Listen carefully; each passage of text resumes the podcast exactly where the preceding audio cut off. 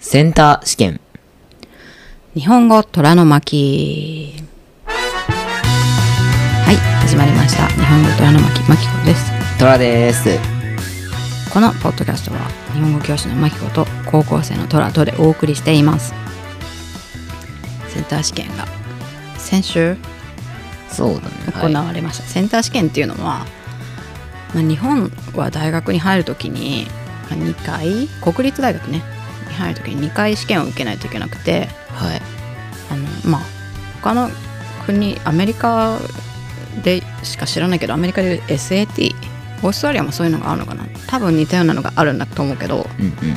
他のアフリカの国にもなんかナショナルテストみたいなのがあるみたいなことを言っててとにかくそのスコアをもとにえっとまあ SAT って他の海外のなんだっけ大学入る時もちょっと参考にされたりするとか言ったりねうん。 GPA とかなんかいろいろあるよねとにかく日本ではセンター試験というものを受けてそれのスコアによってえっとまあ受けれる国立大学が変わってくるっていうか、まあ、低くてもいいんだけど受けれないことはないけど結局その一次し、まあ、一次試験二次試験って、まあ、2回ね試験があるって言ったんだけどうん。その1回目の試験がセンター試験2回目の試験が二次試験って言って、まあ、その合計点で合格不合格決まるから、まあ、1回目が低かったら意味ないよねっていうまあそうだね。そうだからみんなそのセンター試験のススコアをもとにどこの大学を受けるかなってどこの学部を決めるかなっていうまあ要は言ったら人生で最も大切じゃないけどまあまあ重要子なね供にとってはね18年間生きてな生きてきた中で多分一一生の中で一番大切になる試験もちろん受けない人もたくさんいるけどねまあまあまあそうだよね。私立に行く人とかね。そうそうそうそうそう多分韓国にも似たような試験があってあるね。あるね。よくテレビでこの時期報道されてるけどあのー遅刻しそうな生徒がその試験にね警察ももう国家ぐるみで助けてくれるというか警察もそういう子を乗せて警察の車ってさほら緊急車両だからどいてくれるじゃん、全部で試験会場まで送ってくれるっていう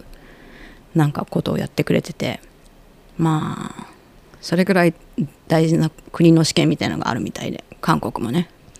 日本はさすがに警察が試験会場まで送ってくれるってことはないけど、ままあそうだね。そんなに国家ぐるみでなんかあそこまでじゃ重ない要ななことじゃないからね。まあまあまあまあでもプレッシャー半端ないよねその試験がこう当たるか当たらないかで受けれる大学も変わってくるしもう1年勉強するのかとかまあ。うん。まあ一生を決める感じがするけど、まあ、そこまでじゃないんだけどね本当はねだけどこの先の何年かを決める重要なテストになってきたりするんだよねうん。まあいまだに覚えてるけどねセンター試験のことをはいそれが大体1月の2週目の日曜日ぐらいにあるわけで先週あったわけですけどはい。はいまあということでね今回は全然あの全然じゃないんだけどまあそれそこから、えー最近やってなかったランキングああ、そうね。そうランキングネタをやってみようかなって思いましたはい。はいえっとですねこれは何を調べたの大学人気学部ランキングトップ10大学にはどんな学部があるどんなことが学べるというランキングですはい。これはでもね国立と私立と両方入ってるから国立の学部にはないものも入ったりするねまあそうだね。まあそうね傾向的には私立の方がいろんな学部があってバリエーション豊かだかそら、うね学部の。そうねまあでも海外と比べたら全然少ないよね日本は少ないね、本当に。うんざっくりでしか決められてないからさうん。大きく分けても6つぐらいとかじゃないだってもう東大なんて何、えー分123理123で6つでしょう、ん。多いって何を何を指標にそれを選んだらいいかわからんみたいなね、理3がい医学部だっけそう、理理さんが一番いい。でしょそしたらもう理理系行くって言ったらもう2つしか選択肢がないわけじゃんまあほとんどね。もうちょっとさ、もうちょっと少なんだろうね考えて欲しいよなっていうのもあるまあまあ東大はちょっとまあ異質っていうか変わってるからね、ちょっと別だからね、あれ多は。分と、うん、分分1じゃない理12の中に入ってからきなんか自分がやることを決めるんだろうけどうん。分123も分3が何だろう経済とかそういう感じかなわかんないわかんないざっくりは決まってるんだろうけど、うん。まあ、東大はちょっと変わってるねまあ大体他の国立大学はもうちょっとあるけどにまあそんなにないね大きおあっても7つぐらいじゃないかな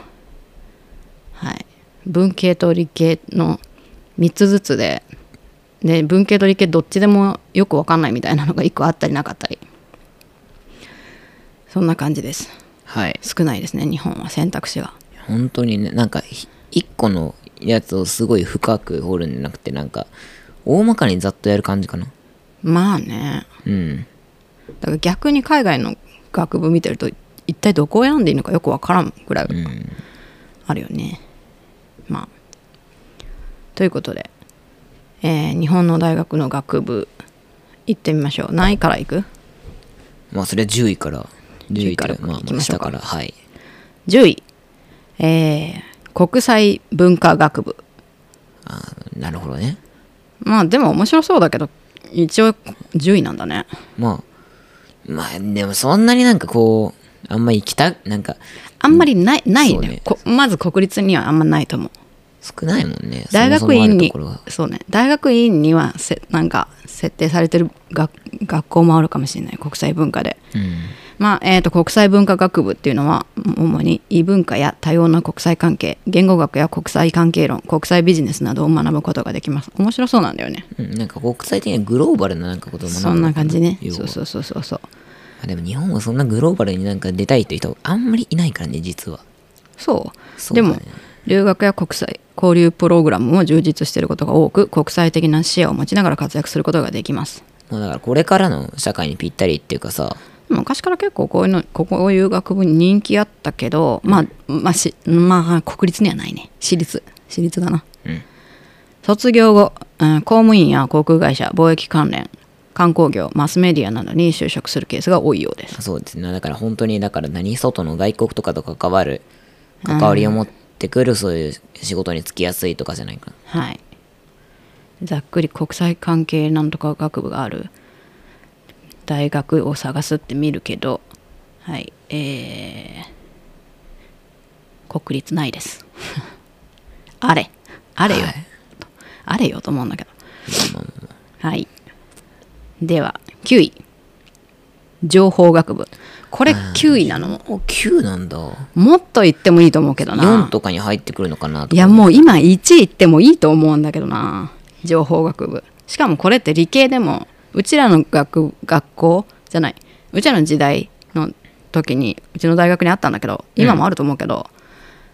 文系から入れる情報学部と理系から入れる情報学部とあって結構斬新だったんだけど、うんうん情報ってこれからうんまあめちゃめちゃ必要じゃないとまあ IT っていうのかなでもそれとはちょっと違う感じかなわかんないけどいやでも情報学部では、えー情報処理や情報技術に関する知識をもとにプログラミングやデータベースネットワークなどの技術を学ぶことができますほら一番今人気のやつだよそうか。まあでもなんか、情報じゃん、情報よりなんか、最近聞くのは理工だよね。理工学部人気なのそうだね。いやちょっと見てみましょうじゃあちょっと待ってはい。で、えープログラマーやネットワーク技術者は就職にはかなり有利と言えるでしょうまあ今そうだよねまあそうだね。まあまあまあまあまあ。まあね卒業後 IT 業界やソフトウェア開発やコンサルタントとして活躍していますもちろんそうだろうねこれでも今人気だと思うんだけどねまあ、に、なんかニーズが高まってるとこだからね、仕事的にも。でもやっぱこれを教えるないね大学で特に国立でそれはないねやっぱ教える人がやっぱいないってのかな。まあ、そもそも少ないからね、ちょっと。国立大学ってなんかそういうんじゃないんだろうなもっとそういうスキルじゃなくてやっぱ学問だからさそういうものを教えないのかもしれないだって専門学校が出てきたもん今うーんでも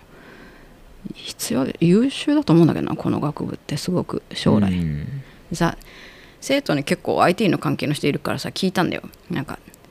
よくさあの YouTube で消える職業チャット GPT とか AI によって消える職業があるってなってて、うん。まあ、絶対それで上がってくるのがプログラマーああ、まあそうだね。うん、でも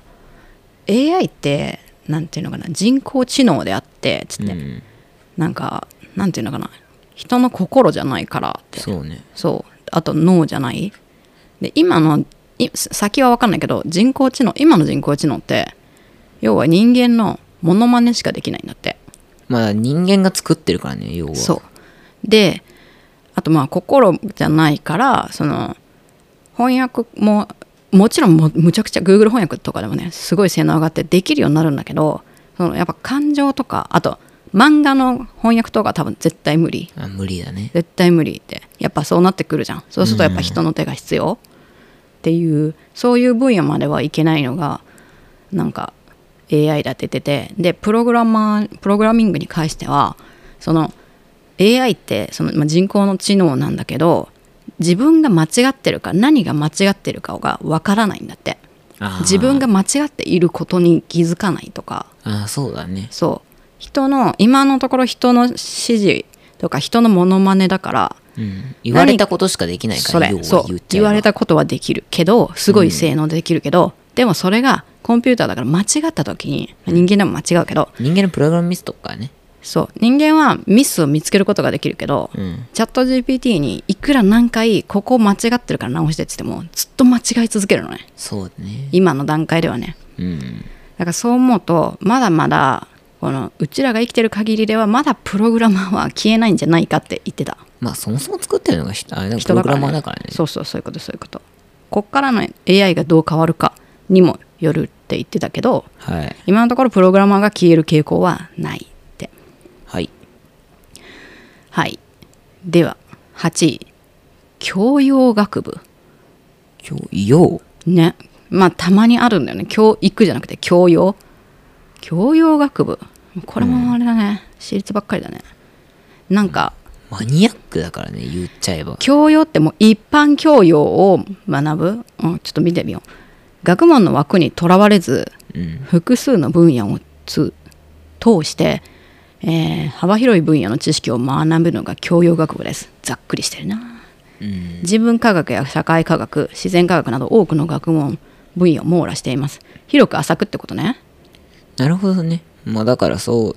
何がやりたいかようわかんない人はこれ選んどけばなんとかなるよみたいなまあまあそうじゃない多分。うん下手になんか、一個、よくまあ、よくわかんないけど適当に決めちゃって、そこで学ぶよりかはまあまあ広くね。うんまあそこでやりたいやつ見つけて、まあ後々もう一回学び直すとかもできるからね。まあねまあねそれはありだね7位理工学部、うん、うん。 7位に来ました先ほど言ってたね。理工が多い部。な、うん、って言ってたけどでも理系の中では3番目全然まあまあ下ですよあ、そうなんだ。うん理学と工学を組み合わせた学問を学びます物理学や科学応用数学などのえ理学系の知識とそれを応用した工学の知識を得てものづくりに関わっていきますものづくりだああ、なるほどね。もうあんまりなのかもしれないけどわかんないまあ、要は機械にそこは行っちゃうから、ね、逆にそっちこそ。うん、大学院や修士にむすあ進む学生も多いのが特徴で文科省の資料によると全国平均40%が進学していますだから大学院まで行くんだねそうすると、えー進路によっては収入も高額になることに期待できますなるほどね。まあだから、新しいこう作成のプロセスとかも考えたりとかもできるからさ。卒業後自動車業界電気機械メーカーキャップ各社の研究開発技術き企画コンサルタントなどが人人気です、まあうんうん技術系ねまあまあそうだね。物理学あーまあ物理学が学べる、うん、そういうことね理工学部になってくるとどうなんまあだろう、いっぱいあるよね。理工学部っていうと。理工はね結構どこでもうん。国立大学とかねいっぱいいろんなとこにあるからね。ありそうですね、うん。あるね国立でもはい理工はまあ人気だな次第6位工学部ん理工と何が違うんだろうねうん。だから、まあ理工はだから2個じゃない。だから本当に。理学そうぶだ物理が入ってくるってことそう。あー科学とか待って工学部は実践的な学問を中心に電気機械工事建築などの分野科学と技術を組み合わせてさまざまな製品やシステムを設計開発する技術を学びますうん科学が入ってないってことね要はうんうんまあだからエンジニアですねエそうだねンジニアリングで、本当になんかロボットとか作る人とかとかそっちの人じゃない電気機械うん本当に、そっちか卒業後これも一緒じゃないあ教育や研究メディアなどさまざまな分野で活躍そうなのあそうなんだえー経営学部に続いて金融機関への就職者が多い工学部からそうなんだへえ電気のあシステムがだからそれってあれさっきなんか情報って入ってなかったそれじゃないのかななんで金融機関に工学部から行くんだろうなん金融機関に情報通信業などに就職してます製造業や情報つ通信エンジニアやけ、研究者としてだからまあ研究者として入るのかな銀行に金融機関にまあそこちょっと謎だけどシステムシステムだからかな、まあまあまあまあまあ、ままあ、あ、ちょっと情報とかぶってんだろうね、まあ、工学部は本当にどこにでもあるよね本当にどこでもある本よ、ね、当にどこにこれはもうさすがにあのどの国立にも入ってるまよあ、ねほとんどのね、うんとこに入ってくるよね、理系の代表ですねはいただ一体何学な工学部何学科があるかどうかはあんまり知らんうんはい、まあねなんせうちら理系じゃないですからまあそうだね5位文系来ました心理学部心理は人気だないまだにうんうちらの時も何が人気なの心理ってよくわかんないけど人気なんだよだから教育でにくっついてる学部もあるしうんまあなんかね文系で面白そうなのって心理ぐらいしかないからまあそうだねでそうもみんなだから選ばれた心と理思う選びがちなのかもねねうんなんか自分の夢とかさそういうのが決まってる人だったらまだしもそうまあ大概なんか決まってない人は楽だ楽なものとかさそ楽うですしいねやつとかに行きたいから、そうねまあだから心理学部選びたいなとかそういうのがあるわけなんじゃないいかまだに人気なんだまだ人気だよそうなんだ人気イコールハードルが高くてだから、あのレベルが高いの入りにくいんだよねちょっと難しいんだよねそう同じ心理学部でもあじゃあ同じ文系の学部でも心理選んじゃうとまあちょっとなんていうのかなもっと得点高く取らないと入れないよっていうねうんまあその文字通り人の心を調査実実験などで研究し心や行動に関する知識を学びます人に興味があり物事を倫理的に考えることがある人には興味深い学びができるでしょううん、面白そうだねなんか面白そう、へえうちらの時なんかこうさ心理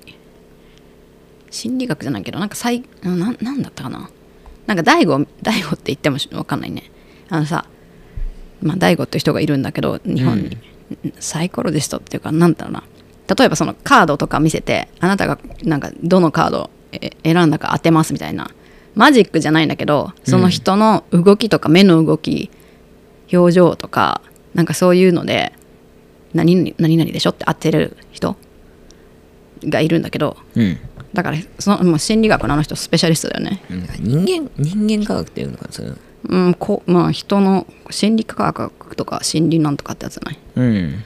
だから分かるんだよね大体人はこういう心の時こういう行動をしますみたいなうんうんをすごい勉強した人が大悟じゃない大体分かうんすごいよねあの人うん人の心を見抜くってやつだよねうんうんまあ、だからそういうことを勉強するあれなんじゃないなんか昔そういうの流行ったんだよね例えばこの絵を選んだ人はこれ、うんこの絵を選んだ人はこれってそうこの質問の時にこの絵を選んだ人は例えばこういう女の子が好きですこういうこの絵を選んだらこういう女の子が好きだってそういう心理ゲームあるじゃんまあまあでもそれまあそうだねまあそうそれが流行ったの昔だから心理学がめっちゃ跳ねたんだけどうん今はどうかわかんないはい次4位社会学部ん社会学部うん聞いたあんま聞かないのこかれないもな多分国立ないやつですねうんえっとね社会現象や社会構造について学ぶのが社会学部です社会構造社会学の理論や方法論社会問題の分析を学び社会政策や地域社会の活性化などにも取り取り組むことができます要は社会科のなんか専門みたいなやつじゃないまの、あ公共に近いのかなそうそうそうそうどそっうちそかうっていえっとね好奇心旺盛な人に向いてるってうとうーうんんなんか卒業後公務員、うんまあ、だろうね公務員研究者、うんコミュニティリーダーなど社会のさまざまな分野で活躍していますまあ NPO とかねそういうとこで働いたりとかするんじゃないのかなうんうんうんわかんないけどうーまあん世界情勢とかもそういうところで学んだりするかもねまあまあ入ってればね社会だからね難まあしままああそういう学問も学べたりすることもあるんじゃないうん第3位理系です第3位理系でこれトップだねじゃああ本当うん理系でトップえー農学部珍しいじゃなくて意外だったの農学部あ理学部だね昔工学部だった気がするけど農学部なんだ農学部って農業の方うんこんなもん行く人おらんかったけどねなかな俺も聞かないなかない農学部聞かないな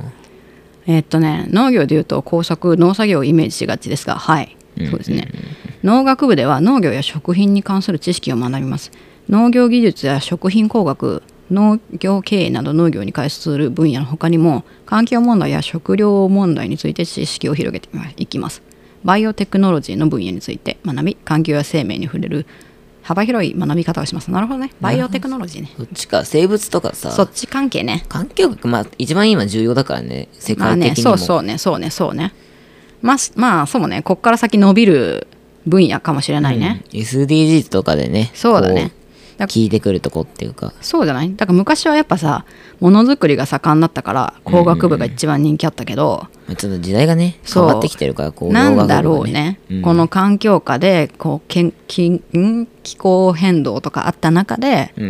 んどれだけじゃあそういう農作物をうまく作るかとか、うんうんどうやって緑をこう維持するかとか、うんそういうのなんじゃないそうだねこう環境的なことを配慮しながら学んでいくっていう学問だね卒業後農業や食品や飲料業界での研究や商品開発、うん建築あそっか住宅メーカーなども含め環境保護活動などでさんあ活躍していますそうね建築とかでもできるかもその、まあそうだねこう周りの環境とか調べてから建てそうるかそらうそうねそうそうあと建築って言っても家だけじゃないからさそら公園とかも建築する人もいるからさ、うんうんうんうんなるほどねなるほどね今のこれは世相を表してるねうん環境なんか世の中本当になんか世の中に合わせた感じかなうん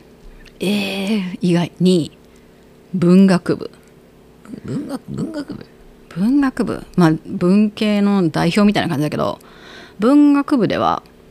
えー言語や文化について学びますそうね言語を学びたい人はとりあえず文学部入らないとでも、大体国立の文学部ってあれなんだよねなんか文学本当に文学部って書いてあるけど文学本本当のなんか本とかね小説とかねそういうのを研究するんじゃなくじゃなければちょっと違うよって言われたことがあるその言葉を英語とかをもっと学びたいとかフランス語をすごいもっと重視して学びたいとかそういう場合はなんかなんていうのかな外語大学を選んだ方がいいみたいなまあ言語のねん強い方だからね本とはちょっと違うからねそう言語こはっちちょっと本に近いんだよね日本の文学部はね海外の文学部はそこになんかアジア研究とかもっと、えっと、か外国語の言葉に絡んだことが入ってくるけど日本の文学部はマジで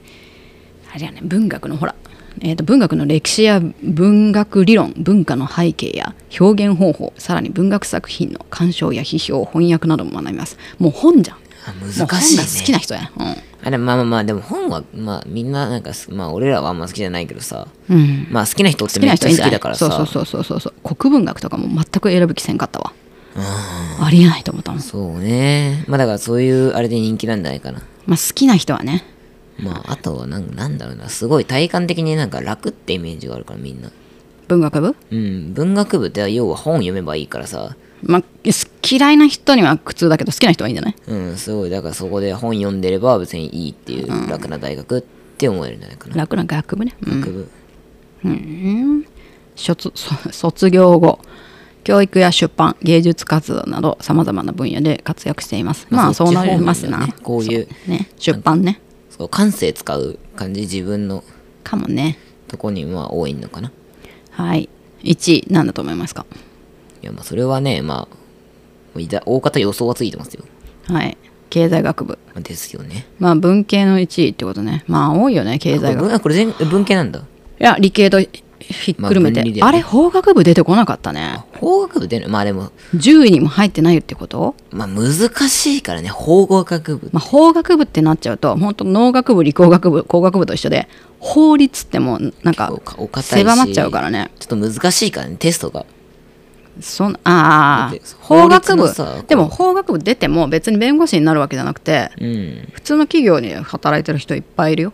うんまあ法律法学をちょっとな習っただけでまあ法律ももちろん習う習うけどもう法律ってどこのさ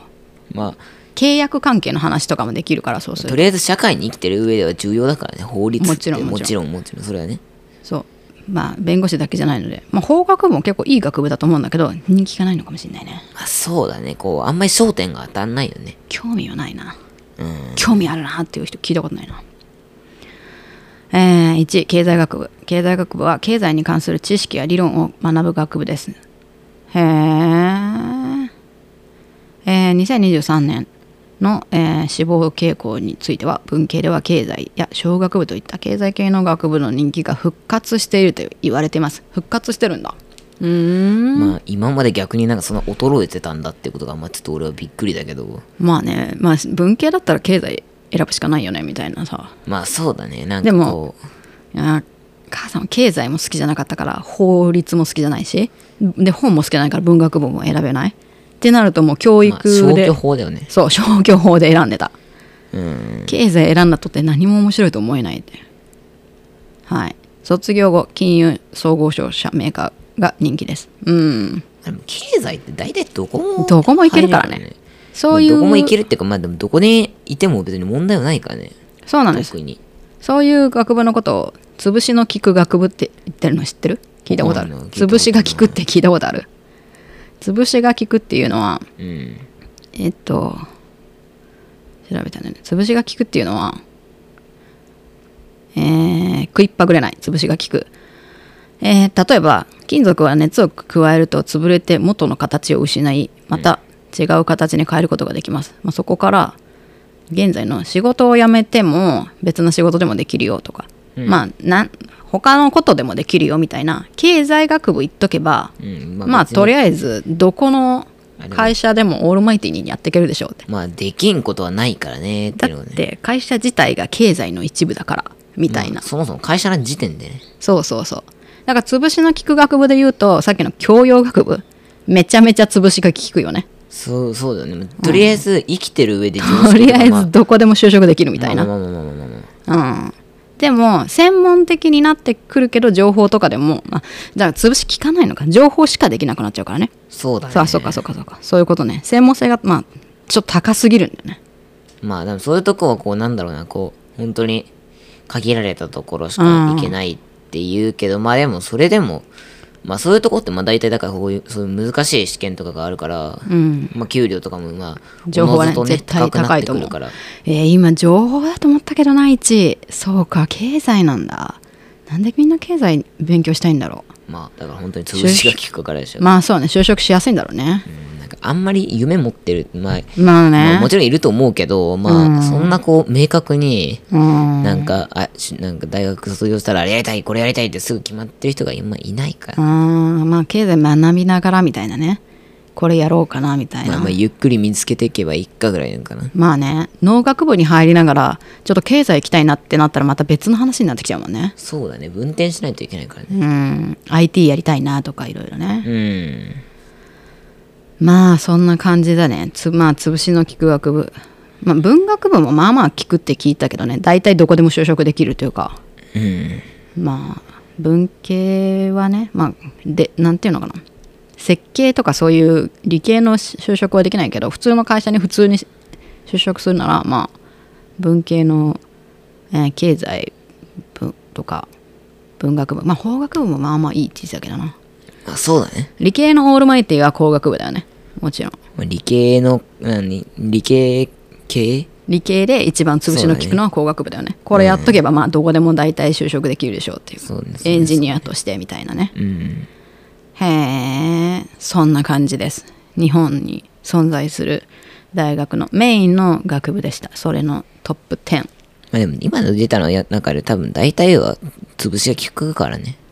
まあまあまあきねまあ例えば工学部をうん。出てて、で普通のなんかなんていうのかな会社に来た来たりとかさ、うんあでも金融工学部から金融行く人もいるって書いてあったよねまあわかんまなあいねまあ、でも数字とかは使うから、まあ理系。でも農学部とか出てなんか金融とか来たら「君どうしたの?」って言われるからそこら辺の説明がめんどくさいよね、まあそうだよね。うん、大学で勉強したことイコール就職につながるのがなんか日本の傾向が多いからね100%なんかこうつながるよううに説明しないと取りなんだっけ取ってもらいづらいってのはあるよねまあねだからさその先の就職のことまで考えてうん、学部選びしないといけないっていうのがまあ、若干酷だよねめんどくさいよね18歳16歳17歳でさ決めないといけないっていうのさ難しいハードル高いよでしょう、まあなかなかねそんな若いうちに目標のある人っていないと思うけど、うんまあ、社会に出てからもう一回学び直しする人もいるしねそまあまあまあまうあまあ必要性にまあ追われて特にもうシステム系のプログラムとかそうじゃない社会に出てから学んでる人ももう一回学び直そうっていうねまあねまあまあねそうそうそうそんな感じでしたはいはい何か質問ありますか意見まあ質問っていうかなんか勝手な考察なんだよねなんだろうこうだから経済が多い理由ってだからさ、まあだからさっき言った通りあれなんだけどあとなんかこう何何こう会社っていう時点で大体経済が絡んでくるからそれを学びたいっていうのもあるんだろうけど、うんあとは、まあ、一応、うんなんだろう、まあ、まあ、何高卒、うんよりかは大卒の方がやっぱいいじゃん、給料が。うんまあ、そんなこと言ったら、まあ大卒、大卒より、まあ大、大学院卒、院卒うんの方が、まあ、いいっていう、あれになっちゃうんだけど、うん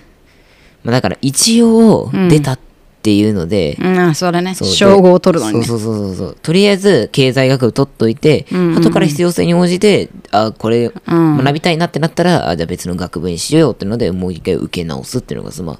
ていう本当にだからどういう潰しでも聞き聞くからまあね経済とまあ理系でいうと工学、うんうんそれは言えると思うなうんうんうんうんあーはい確かにねはいなるほど受験生の皆さんここから先も結局終わるのは2月の末ぐらいかな二次試験は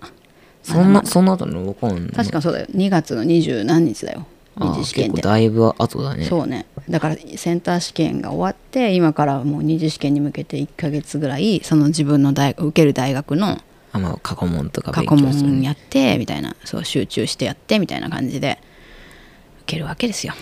はいまあじゃあ今勉強されてる方、まあ、それから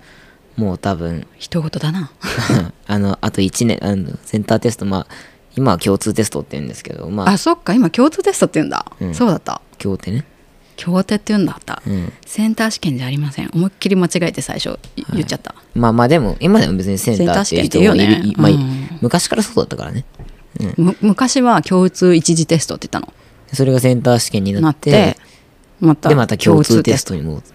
ト変えるなまあそうだね。だから、まあ、あの、まああと来年、来年控えてる、はい。まあ人も絶対今いると思うんで、まあそういう、まあそういう人にもね、こう大学選びの参考になったりだとか、うんあと日本にね、こう留学でうんうね、んうんうんうん大学を選び選ぶ選びたいんだけど、うんうんうんどこに今しようか迷ってるなって人も、まあ、ぜひ聞いこれを聞いて、まあ決めてみてくださいはい将来の就職先なんかも考えながらねまあまあそうだねまあでも、まあ最悪まあ経済学部が一 番まあ言っちゃえばまあ文系も理系も両方できできちゃうからね確かにねどっちからもできちゃうからうんうんうんまあお手軽って言えばお手軽だけどはいそんなわけで、えー日本の、えー2023年度去年の11月時点でのトップ10大学人気ランキング大学人気学部ランキングでしたははいい、